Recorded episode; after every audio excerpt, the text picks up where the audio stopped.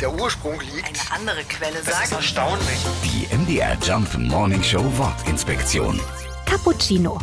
Achtung, großer Schock. Cappuccino ist gar nicht italienisch. Die eigentlichen Erfinder dieser Kaffeevariante sind die Österreicher.